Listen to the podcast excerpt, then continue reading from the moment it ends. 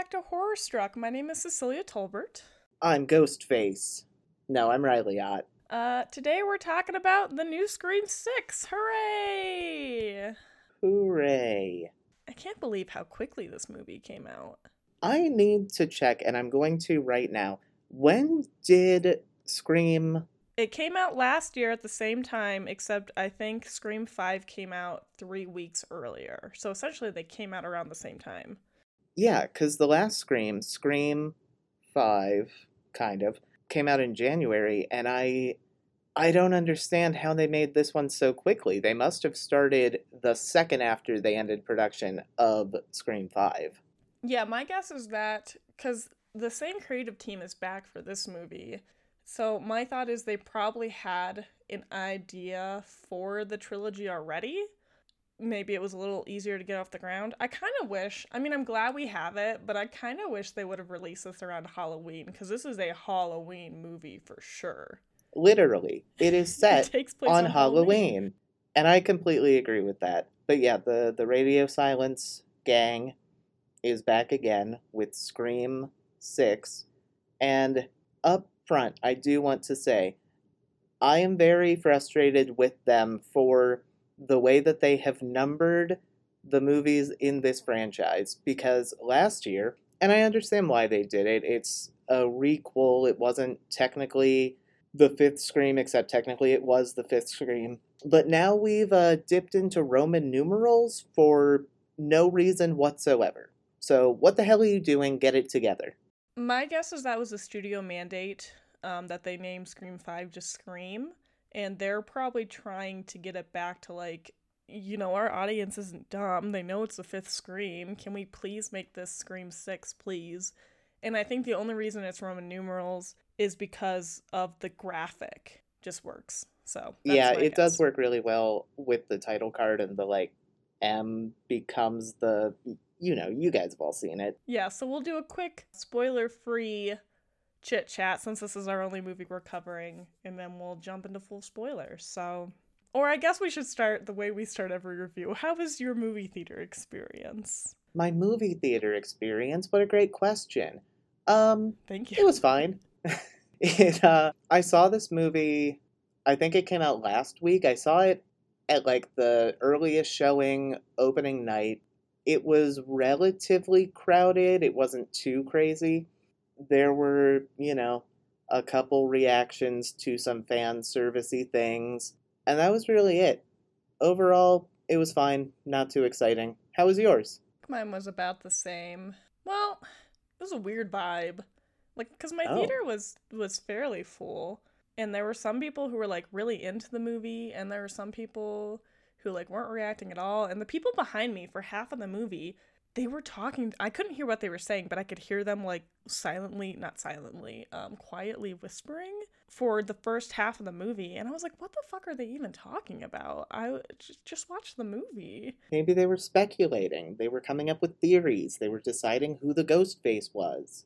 maybe You should have asked them and Um, interviewed them for this section of the review. And like always, we just talked about this. There was a, I don't know, like a five year old, a six year old in my movie theater, which I always just think is so strange when they go to a movie that, especially if you've seen the fifth Scream, these movies are, and they've never not been violent and bloody, but like this one is, these new franchise movies are like very intensely violent. And so I find it very strange when people bring children. And I, I don't care as long as they're quiet, but this kid halfway through started like screaming, like crying. And I was like, oh my God. Yeah, it's traumatizing. I actually I asked my mom if she wanted to go with me because, you know, she doesn't like horror movies, but the Scream movies aren't necessarily like super scary. Yeah. And she said, "No, Courteney Cox was on Ryan and Kelly and she said it's the most graphic one they've ever done, so I'm not going." Yeah, there's a lot of uh, stabbing in this movie and other violence. Um, they've definitely ratcheted up the, the violence and the blood from like the original trilogy. I guess. I mean, it is more. I don't know. We'll we'll talk more about the specific like kills and violence because there's something in particular that I I just think is so funny. Um, but we'll talk about it in the spoiler zone. Um, I guess we could talk about it now. I mean, it's not a secret that well, no, that people die in a that, slasher well, movie. that yeah. people get stabbed a lot. Um, but if I talk more specifically about that, it's definitely gonna spoil the movie. So we'll talk about that in a spoiler territory. I do want to say, and not in terms of any specific death or person dying, I found these kills to not be super memorable. And that's all I'm going to say about that. There were a handful that I was like, cool. There's a lot of good set pieces in this movie. Oh, for sure. Um, that makes me really excited to see. Obviously, they're gonna do another one. How they even kind of go from from this one to the next one because if they're gonna keep building, I can only imagine. I I do like just speaking of that the the setting change. I feel like it made this movie a lot less claustrophobic than the last one because they are in New York City now. They've gone off to college, similar to Scream Two, and it kind of opens things up a bit. I guess they they use a lot of like what you would imagine in New York. Like they're in a bodega at one point, they're in the subway at another, and I think that's very fun. I like the setting change. I've seen a lot of people compare this movie as like a mirror to the second movie because in the second movie they're also off at college, so and they're kind of I think they're technically outside of Woodsboro when they're in college. I can't I- remember where they are. I would need to rewatch it, but I'm like 75% sure that they go off to college somewhere in Ohio, don't they? I'd have Or am I crazy and I that's where they remember. filmed it? Someone let me know. Yeah, I like the setting change. I think New York City works really well, and I think they do use the setting. It's not just like we're just gonna put it in New York City and things are gonna happen. They use the city as part of the like the plot in a lot of the really cool set pieces. So I think it works really well. I think it's filmed really well. I I think there's a lot of good tension in these big set piece kills or like attacks. I like that we got to spend more time with what we're now calling the core four. There there is there is I, I like that they are doing more with it, but I do think the the two main characters of this movie are Sam and Tara. And I like their dynamic as sisters. I'm liking Sam more. I thought Sam's character could have been written better in the last movie and I like what they're doing with her character even though I I am interested to see where she ends up in 7.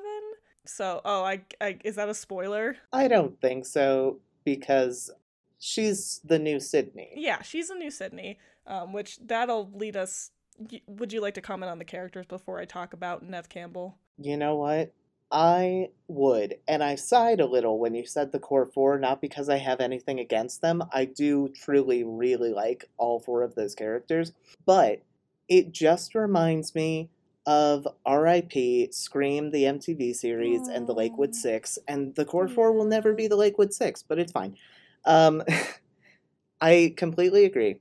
I think Sam's character was very flat. They focused heavily on a very bizarre part of her identity for the entire runtime of Scream 5, which I wasn't super fond of, but thankfully got kind of pushed to the side or not as focused on in this one. Oh, also, Um, just to interrupt you really quick, um, Yeah. there are gonna be spoilers about Scream Five, even in the spoiler-free section for Scream Six. So if you haven't seen Scream Five, you should just leave. We can talk about Sam's character thing. I think that's fine. If you're listening to the sixth part of a movie franchise, if, if you have not seen the first five and you skip straight to the sixth review, what the fuck are you doing? Go away. Yeah. Um, so that's yeah, your so fault. Riley is is talking about the fact that Sam is Billy Loomis's uh, child, and so a big part of her character in Scream Five is her dealing with this like realization that her biological father is a serial killer. It continues over into Scream Six. This kind of dealing with your past and your trauma and you know your lineage. And I do like what they have done with that a lot better in this one. Um, in terms of because her and Tara, played by Jenna Ortega, are half sisters, so they don't have the same dad. And I like what they're doing with their relationship as well. Mindy and Chad, always my favorites in this. I was very worried for both of them because if we are mirroring Scream 2 in this one, that's when Randy dies. That's when, and that's their uncle Yeah. canonically in the franchise. And they're my Oh, yeah. favorites, so I just assume that they're the fan favorites. So I, w- I was very worried for them. You should be worried. I think they do a good, Mhm. they they do a very good job, kind of making you worried for everybody. Um, especially because they do the whole thing um, that they do in every Scream movie, which is let's talk about the rules of this specific movie and where it fits in. And so one of the things they talk about is this is now a franchise, so legacy characters, leads, they're also expendable. So they establish right off the bat that like j- be prepared. Anybody can die in this movie. Uh, we'll talk more about the deaths uh, when we get to spoiler territory, but I Yeah, I have things to say liked that lead about up. that, but We'll talk Not more right about now. it in the spoiler Um, section. Let's talk about Neve Campbell. So our Sidney Prescott is not back for this movie. yeah, what the is fuck, because- Paramount? Uh, they would not pay her enough. How did Well, she- I don't know if this is a spoiler really or not, up. and Um, if it is, don't answer and we'll wait. But how did you feel about them explaining why Sidney isn't there? I don't think it's a spoiler because I think most people going into this movie, and because her character doesn't play a part, they mention her in passing to explain why she's not there. But I think it was it was fine. Um, I actually like the idea of them moving away from having the legacy characters in the movie because if they want to focus on this new cast, it's too complicated to have the legacy characters in there because they have to give them enough screen time. And I'm kind of as much as I love Sidney and I I do wonder what they would have done with her character. I think if their goal is to introduce a new cast and have them be the focus, as much as I love Sidney Prescott, I think her being actively involved with the plot will overshadow all of their new characters. I completely agree. I think maybe a cameo in the next one Yeah. and then leave her alone. like just her on the phone like giving Sam advice I think would suffice. Like I'm in hiding, you know what? I've done this enough times. Um it's not centered around me anymore. This is now you. Like there's nothing I can do to help you kind of thing. It does seem like she's earned it after Yeah. five in a row where she has come to save everyone. Honestly, um without talking specifics, I kind of didn't like Gale in this movie. I can't say anything about Gale right now without it being spoilers. Okay. We can spoilers. Okay. Um I have opinions. I don't know there's much I can say at all right now without it being spoilers, but but I will say you Yes, go ahead. five and six interchangeably probably my least favorite in the entire Scream franchise. But that being said, there is not a single bad Scream project, movie, show, whatever. They've done a great job with everything every time they've made one of these. Yeah, and that'll bring a nice segue into um, for those of you who are on Patreon, uh, Riley and I are gonna do some specific bonus content over there on Patreon. Uh, if you didn't see, we did release a commentary like watch along for Leprechaun 3. I know it's a little bit after St. Patrick's Day, but uh, if you are a Patreon subscriber, you can listen to that. That segues into uh, I know at some point Riley and I are gonna do like a ranking bonus episode, and we talked about doing Scream. So you should join the Patreon, so you will have access to that. But actually, when I think about, I'm still I need to see five and six again before I Mhm. would decide my rankings. I think five is my least favorite. I think six for me is actually a lot higher up there. But I can't decide yet. I need to see it again. Wow, okay. That's intriguing. I really liked this movie.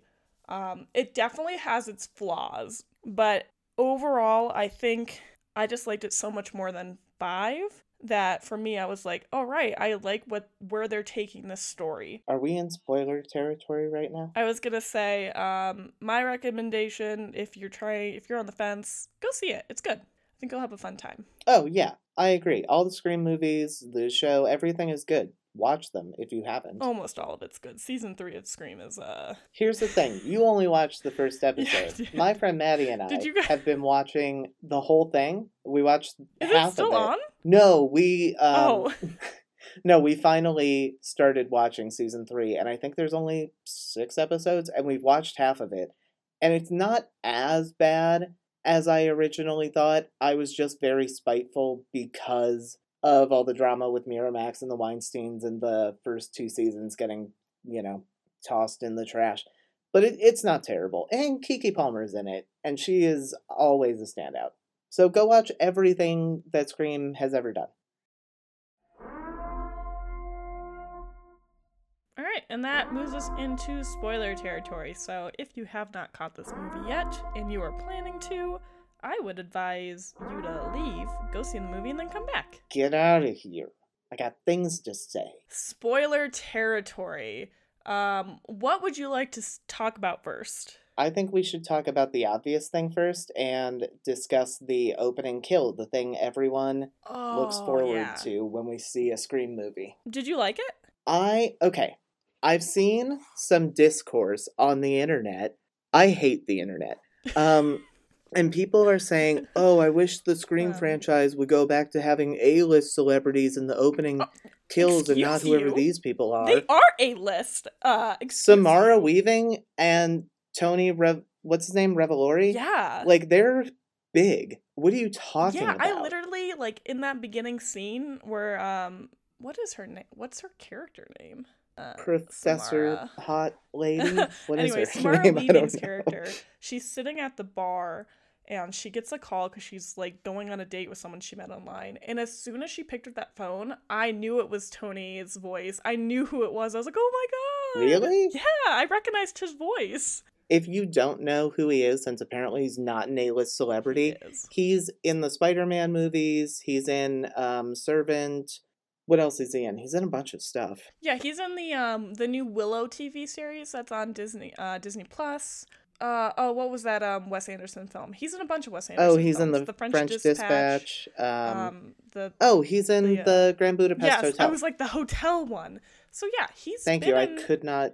He's been in a ton of stuff, and also Samara Weaving. What I don't understand the people who are upset. I understand that might be a little fan service if you're like a big Radio Silence fan because she's the lead in Ready or Not. Ready or Not is so good. If you've never seen Ready or Not, put it to the top of your list. Phenomenal. It's so good. One of the best endings of a horror comedy I've ever seen. It's insane. Mhm. but I thought it was very fun. Uh, speaking of the phone call, the second she picked up the phone for her date, I also went, "Oh no, you're going to die! Why are you this- falling yeah, for this?" Yeah, that's how the Scream movies start. Um, but I really like this opening scene because it's you find I out she's like a professor of film studies and she talks about slasher films in particular. So you get a lot of that meta commentary that always happens at the beginning of a Scream movie during the phone call kill. Um, she ends up going outside and getting murdered in an alley. This movie does something we've never seen before, which is the killer takes off his mask. And I was like, holy shit. I was like, this is is this what the movie's gonna be? But then you get double faked out. Uh, and there's actually another Ghostface killer. Yeah, Tony Revolori. He goes back to his apartment, and it's like him and his roommate or friend have, ha- like, they have a plan to be the next Ghostface. Uh, but they don't know Yeah, there's they've got, like, already another. Ghostface that then kills him.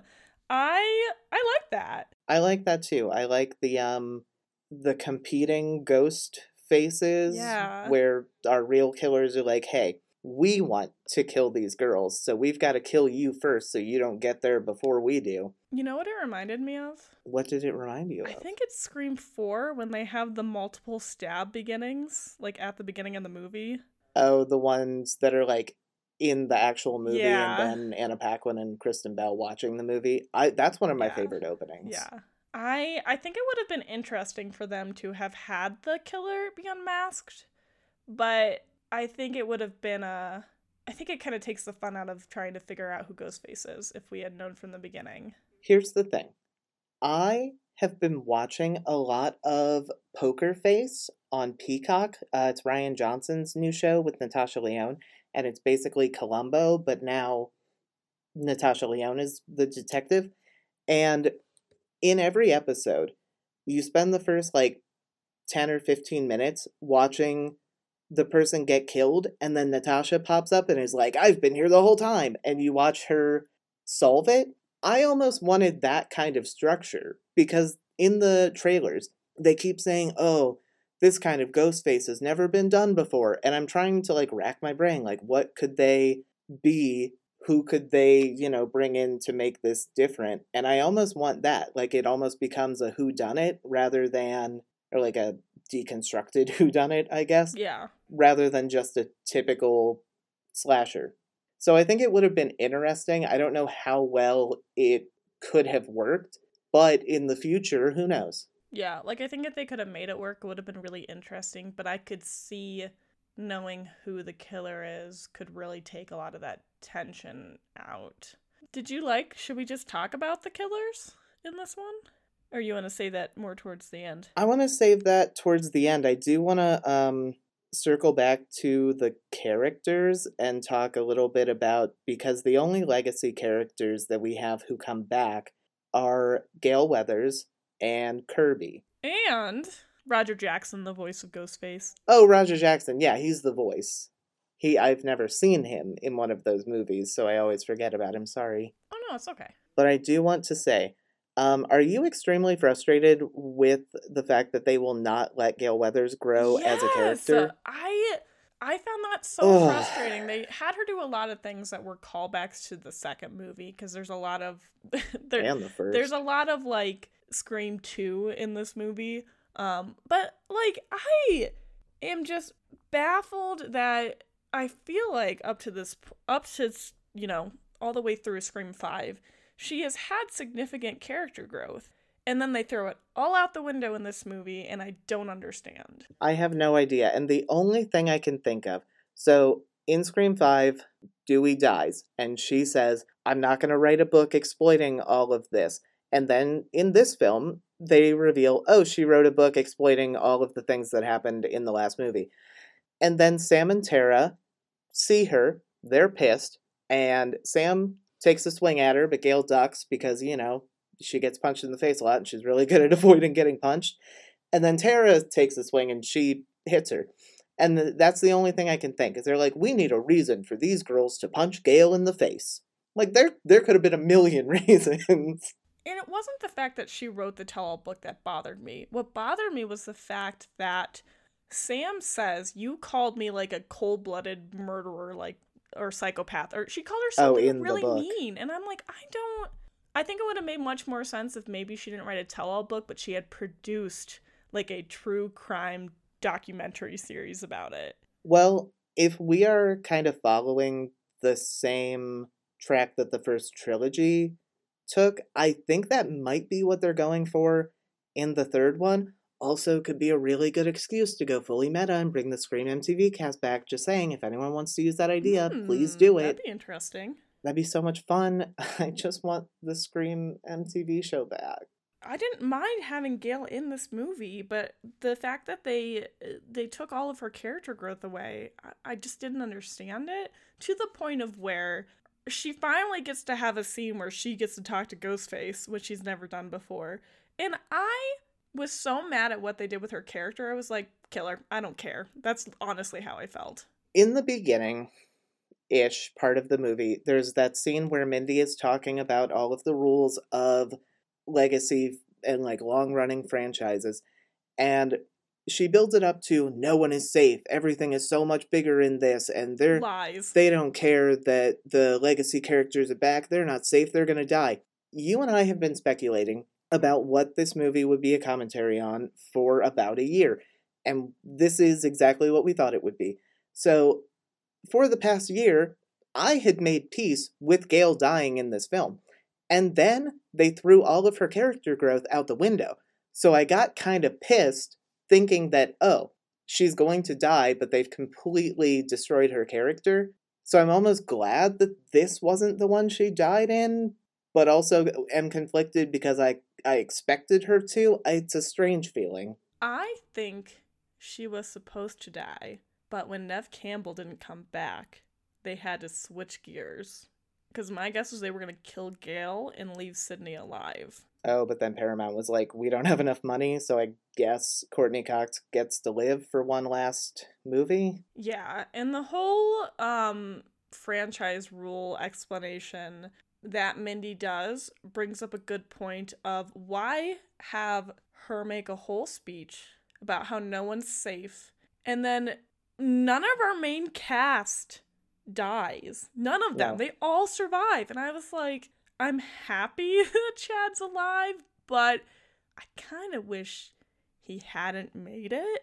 I was like, somebody needs to die. There's no there's no stakes here. Everybody survives at the end. Only the superfluous characters die. It's aggravating. I'm also a little bit aggravated at who they decided to bring in just to kill off because I've seen enough queer characters die. I don't need you to bring them in just to kill them in front of me. Fuck you. I mean, at least there's like a good handful of queer characters. It's better than them bringing one in and killing the only queer character, but they literally just brought people in and then were like, all those people we're bringing in, they're going to be dead. They're just cannon fodder. And maybe is this a good place to bring up the killers? I'm trying to Sure. think. Okay. So let's talk about our new characters that we have in this movie, and then that'll lead into who the murderers are. Because spoilers, none of our main core four cast are the killer, which I thought they might do, but no. New characters, uh, not technically a new character, but they do bring back Hayden Pentier. Pen- how do you say her last name? Pentier? Panettiere? something like that. Kirby. Kirby's back. Uh, so that's fun. Because the plot of this movie is that Sam and Tara have moved to New York City. Tara is going to college. Sam is really overprotective of Tara, and so she moves with her. They're not the only ones who end up in New York City. Tara's friends, who are Mindy and Chad, they also go to school in New York City. So everyone is in New York City and then murders start happening obviously and uh sam in particular is sam and, and tara really they're both being targeted. So that's kind of where we're at. So the new characters we get are um, tara and sam have a roommate. Uh, her name is quinn. Quinn has a father who is a police detective played by uh, dermot, dermot uh, mulroney. Chad has a new roommate. Uh, his name is ethan Sam has a love interest, someone who lives like she can see his apartment through her window. That is uh what's his name? Danny. Mindy has a girlfriend, uh that's Anika. I think is that all the the new the new ones? I- ones? Think that's everybody that is important. Oh, and there's a therapist. Sam has a therapist. guess important. who I want to know like how she found this therapist because he does not seem like the right therapist. Like he doesn't have the skill set she should be seeking. Well, to be fair, it didn't seem like she was giving him a lot to work with. So, but she should have probably researched a little better because of what her main issue that she's trying to like work through is. Which I do think, okay, speaking of Sam's issues with her father being Billy Loomis, I do like that they included the therapy scene and her actually trying to like work through this issue instead of being like, I guess I'm just bad because my dad is a serial killer. It at least served a purpose where in the last film it was just like, here's why these characters are the main characters, and here's Billy Loomis's ghost. I hate the de aging effect they do on him. It looks like shit. I don't I don't even think they de-aged him in this movie. I don't think they did as much in this one. Maybe it was just the fact that you only see him in like a reflection, but I just think it looks so stupid every time it happens. I felt like they kind of stigmatized therapy in this one. a little bit, but I mean, if you don't take it seriously, It That's your fault. scene. Uh, the the scene where she uh, Sam finally like tells her therapist everything that's going on. Her therapist is like, "I'm reporting you." no, that seems pretty realistic. I, a lot of the time, have to watch what I'm saying in therapy because sometimes I'll be like, and that makes me want to kill myself. And then I have to back up and be like, not really, figuratively. Because sometimes therapists uh, do you dirty and they're like, well, we have to send you away now. So, Yeah. Um I just thought they did an okay job with that. Therapist. Well, he got what he had coming to him. Well, he seemed like he was a counselor that like it wasn't she found him, like she was prescribed him, and so the fact that she wouldn't be prescribed a therapist that's that knows how to deal with someone who's been through like a violent crime. But but that's besides the point because he's Her just there to be comic relief and um to kind of set Sam on her path for like where she is mentally. I'm trying to think why we segued into this. What was I going to talk about? Oh, the killers. But we should probably talk about the actual kills first. because I, I started talking about the different characters because talking about the killers without any context for our new characters there, there's really not a lot of new characters i think do all of our new characters end up dead besides kirby yes. i think so Yeah. uh, and danny danny does not end up I dead. love the Um, dude who plays Sam's Danny. That's uh, Josh Segarra. me too He's in a show called The Other Two on HBO him. Max, and he's fucking hilarious. I have a lot of thoughts on his character that we'll talk about later. Yeah, so the kills. Uh, we have a lot of really cool set pieces in this movie. Um, one is Sam and Tara are running away from Mask Face, Mask Face, Ghost Face, Mask Face. I love um, it. Sam and Sam and Tara are running away from Ghost Face, and they run into like this bodega. And you think, oh, they're around people. Ghostface is gonna stop. Nope, he goes in and just murders a bunch of people. There's a very tense scene where Sam and Tara and Ghostface are the only ones left in the bodega, and he's like stalking them Jurassic Park style, like the Velociraptors. Mm. Um, I really liked that. I thought it was really good, really tense.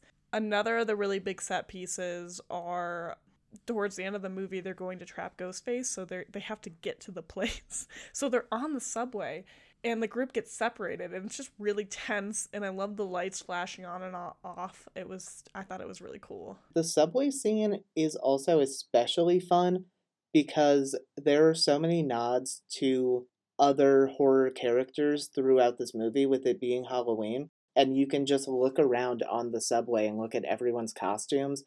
My favorite that I caught was actually it's not in the subway, it's at a Halloween party in the beginning of the movie and Chad's roommate Ethan is dressed like the main character of a movie called Murder Party, which I really love.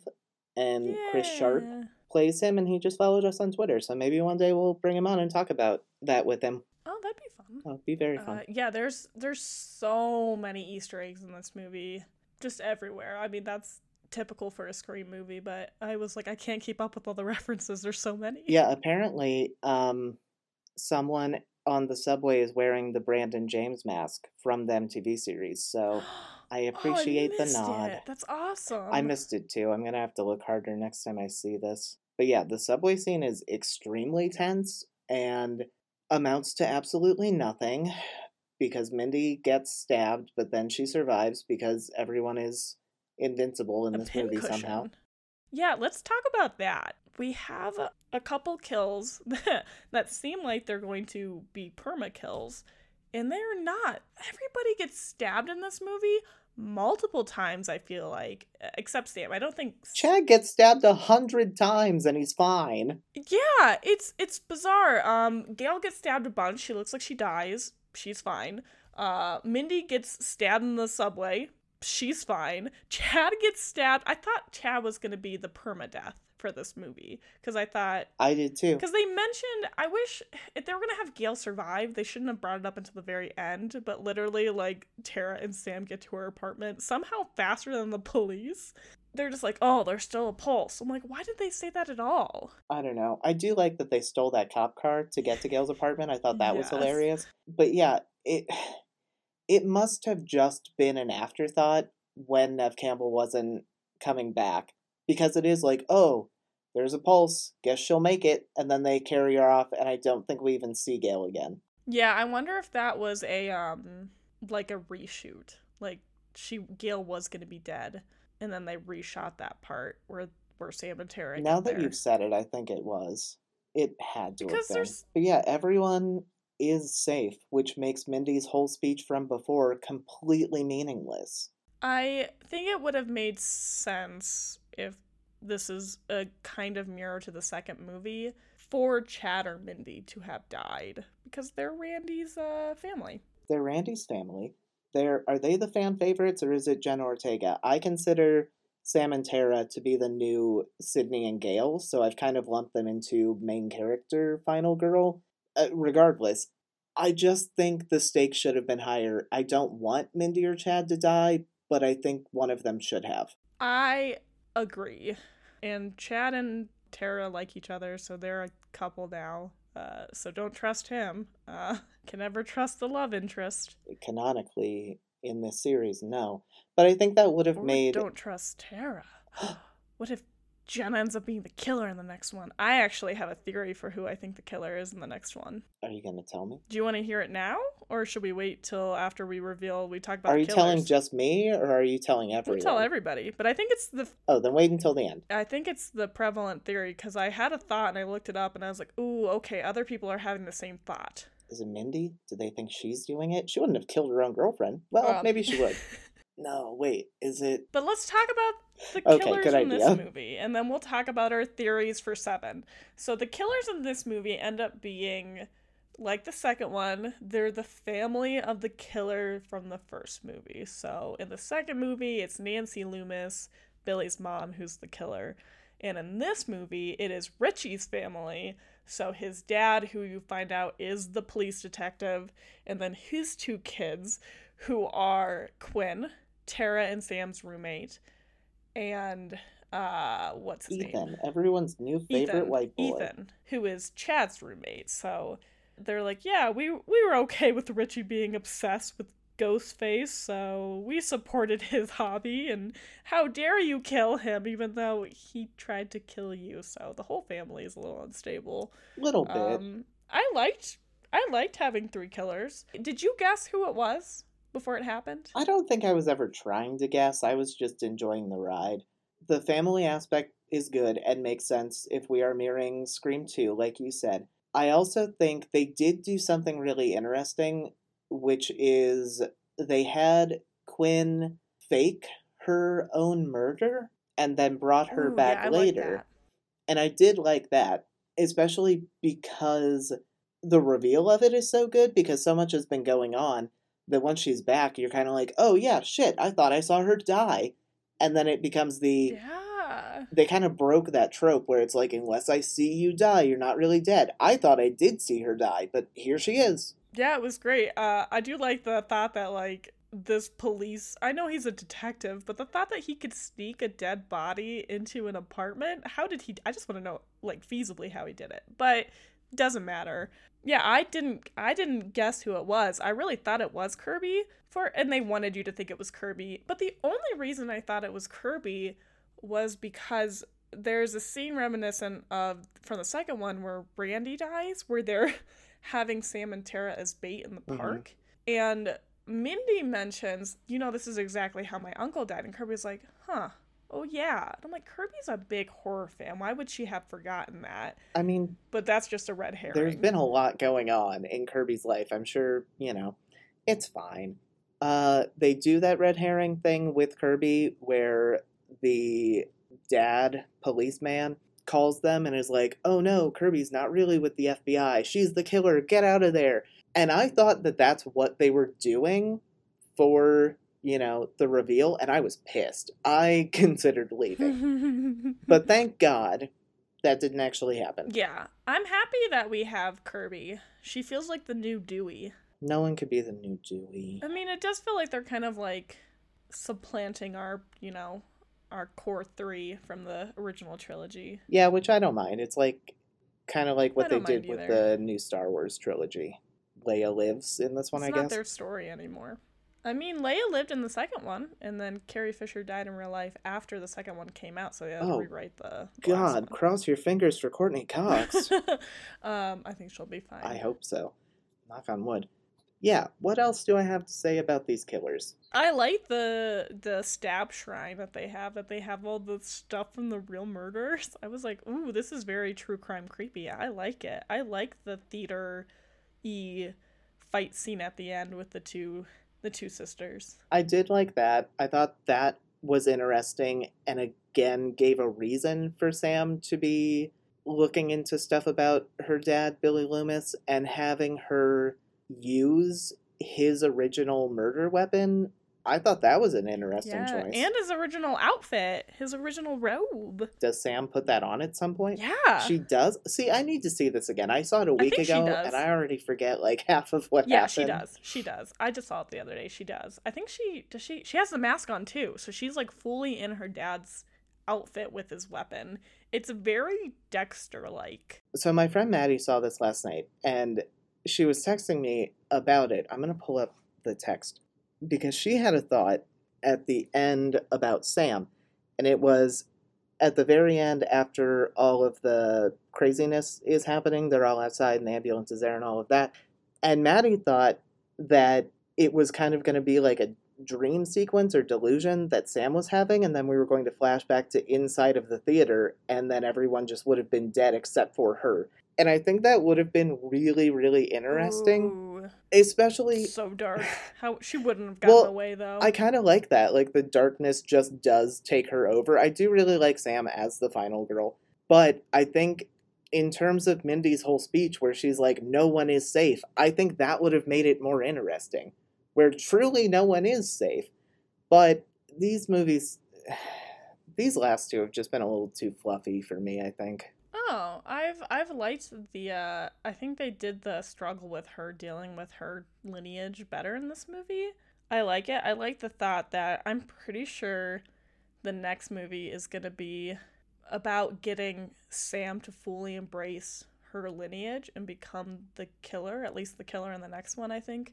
That's what it's all going to be about instead of trying to kill her, make her like actually embrace um her father, and then it's gonna be Tara who's gonna have to pull her back from the brink. I think. Ha, rhymes. Uh, anyways, you want me to tell you about who I think might be the killer in the next one?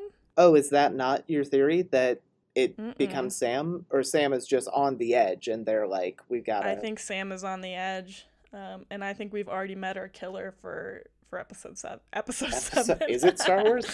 Um uh, it's like a saga. Okay, wait. Let me. So we've already met them. They're in this movie. Yeah, yeah. Were they in the last one? Let me let me talk you through my theory without saying who it is, and I bet you you'll figure out who it is. Okay. So this is a mirror of the second movie. There's a very good chance that seven is going to be a mirror of three. So it's Tara because the they're half siblings. well, that could be it. Okay. But in the third movie, we find out it's Roman who ends up being Sidney's half brother. But we also find out that Roman has been involved in all of the murders. There's only one, if they're going to do that same thing, I think there's only one person who I think could have been involved the whole time. And that is, I think it's going to be Danny. The dude that she's boning. I hope that's not her half brother. Well, because she is not biologically related to the father she grew up with. So, what if the father she grew up with, who, you know, she's not related to, but he had a child uh, out of wedlock,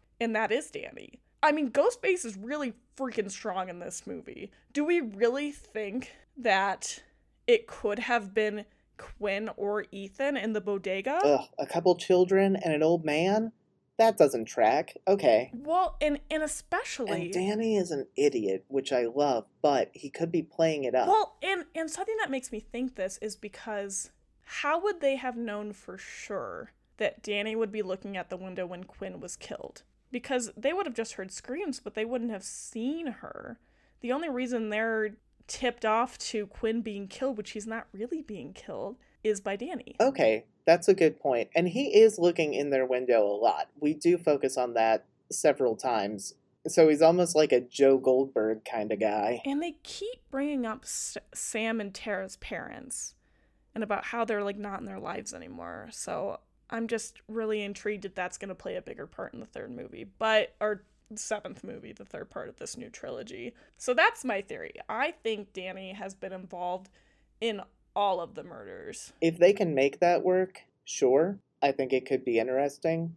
But I'm not going to speculate. I don't have any theories. I'm just going to let them do what they want to do. We'll see. But yeah, that's my that's my running theory right now. I don't hate it, but I. Uh, I think it's very plausible. I don't know. And Danny is the reason that they all get separated in the subway. oh, and he is a big dumb idiot, and he blames it on that. So it's a good cover.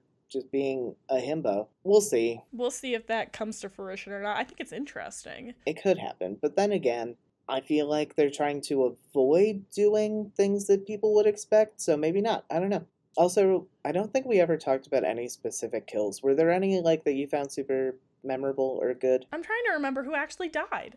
Um, Uh, An- Annika, Annika, whatever her name was, gets thrown off a ladder. oh yeah, that uh, was sad. therapist gets stabbed in the face. That was fine. Quinn gets murdered, sort of, but not really. Oh my god, that's another that's Uh, another reason why Danny might be the killer. Um, because he gets everybody out of that apartment so that the detective can go up there and switch out the bodies. Because if not, All right. Well, now there's too much evidence, and I think you might be right, but I, I hope he's not because I like him. Yeah, I do really like him. Uh, sorry, I didn't mean to distract. I just remembered that. That's a good set piece too. I like them climbing across the ladder. I thought that was fun. I also thought it was a little dumb the way How the hell was Annika supposed to do that when she got like slashed in the her? I feel like her intestines should be falling out. Well, and I think she knew she was going to die because she was like, okay, Mindy, go, and I'll just come behind you. And she had kind of already accepted, like, I'm not. I, I think it almost would have been a better kill if Mindy would have made it across and then she would have, like, dropped the ladder so that she could not make it across and just sacrificed herself to let Yeah, them get away rather than trying so hard to cr- climb across it. Yeah, and Ghostface still could have pushed her out the window, so we still could have had that fall death. Yeah, that would have been great. God, she hits her head on that dumpster real hard. yeah, it was rough. I I was very sad when she died. Who else? We we got the therapist gets stabbed through the face. he gets stabbed in the eye, Which I That's think really. Is really similar to how Wes died in the last one. So it, Yeah, it wasn't anything right, super yeah. new. Uh, and then the killers are all murdered by someone. Sam stabs uh, the detective man a lot. Yeah, she she jumps on him and stabs him a bunch. Um, what's her face? Tara kills Ethan. Yeah, and um, Sam kills uh, uh Quinn. She stabs her in the eye, I think. There's a lot of eye stabbing. There's a lot of stabbing in general in these movies, which is fine, but I wish we would just get a little more creative. I liked um the the opening scene when um when Tony Revolori's character is back at his apartment and he finds his friend in the in the fridge. I like that. Oh, yeah, his body parts are all chopped up. This this was a fun opening one. And I guess those are the other two characters that die are Samara Weaving gets stabbed in an alleyway. Yeah. Uh Greg, the roommate, is chopped up in the freezer, and then Tony I think also just gets stabbed. Oh, this is the first. Is this the first time we've seen Ghostface in costume using a gun? Oh, in costume using a Yeah. gun? Yeah, we've had Huh. guns after the reveal, but I don't think we've ever had him use a gun. So that was fun. He uses a shotgun in the bodega. Oh, there were people online complaining about that too. That were all like, a gun in a Scream movie? I was like, yeah, there's been a gun in every single Scream movie. What are you talking about? It just happens to like we've never seen Ghostface in Ghostface costume in before it, the yeah. reveal use it. But I I didn't mind it. I thought that was I think fine. it makes sense. And I guess, yeah, those people in the bodega also died. So that's part of the kill count as well.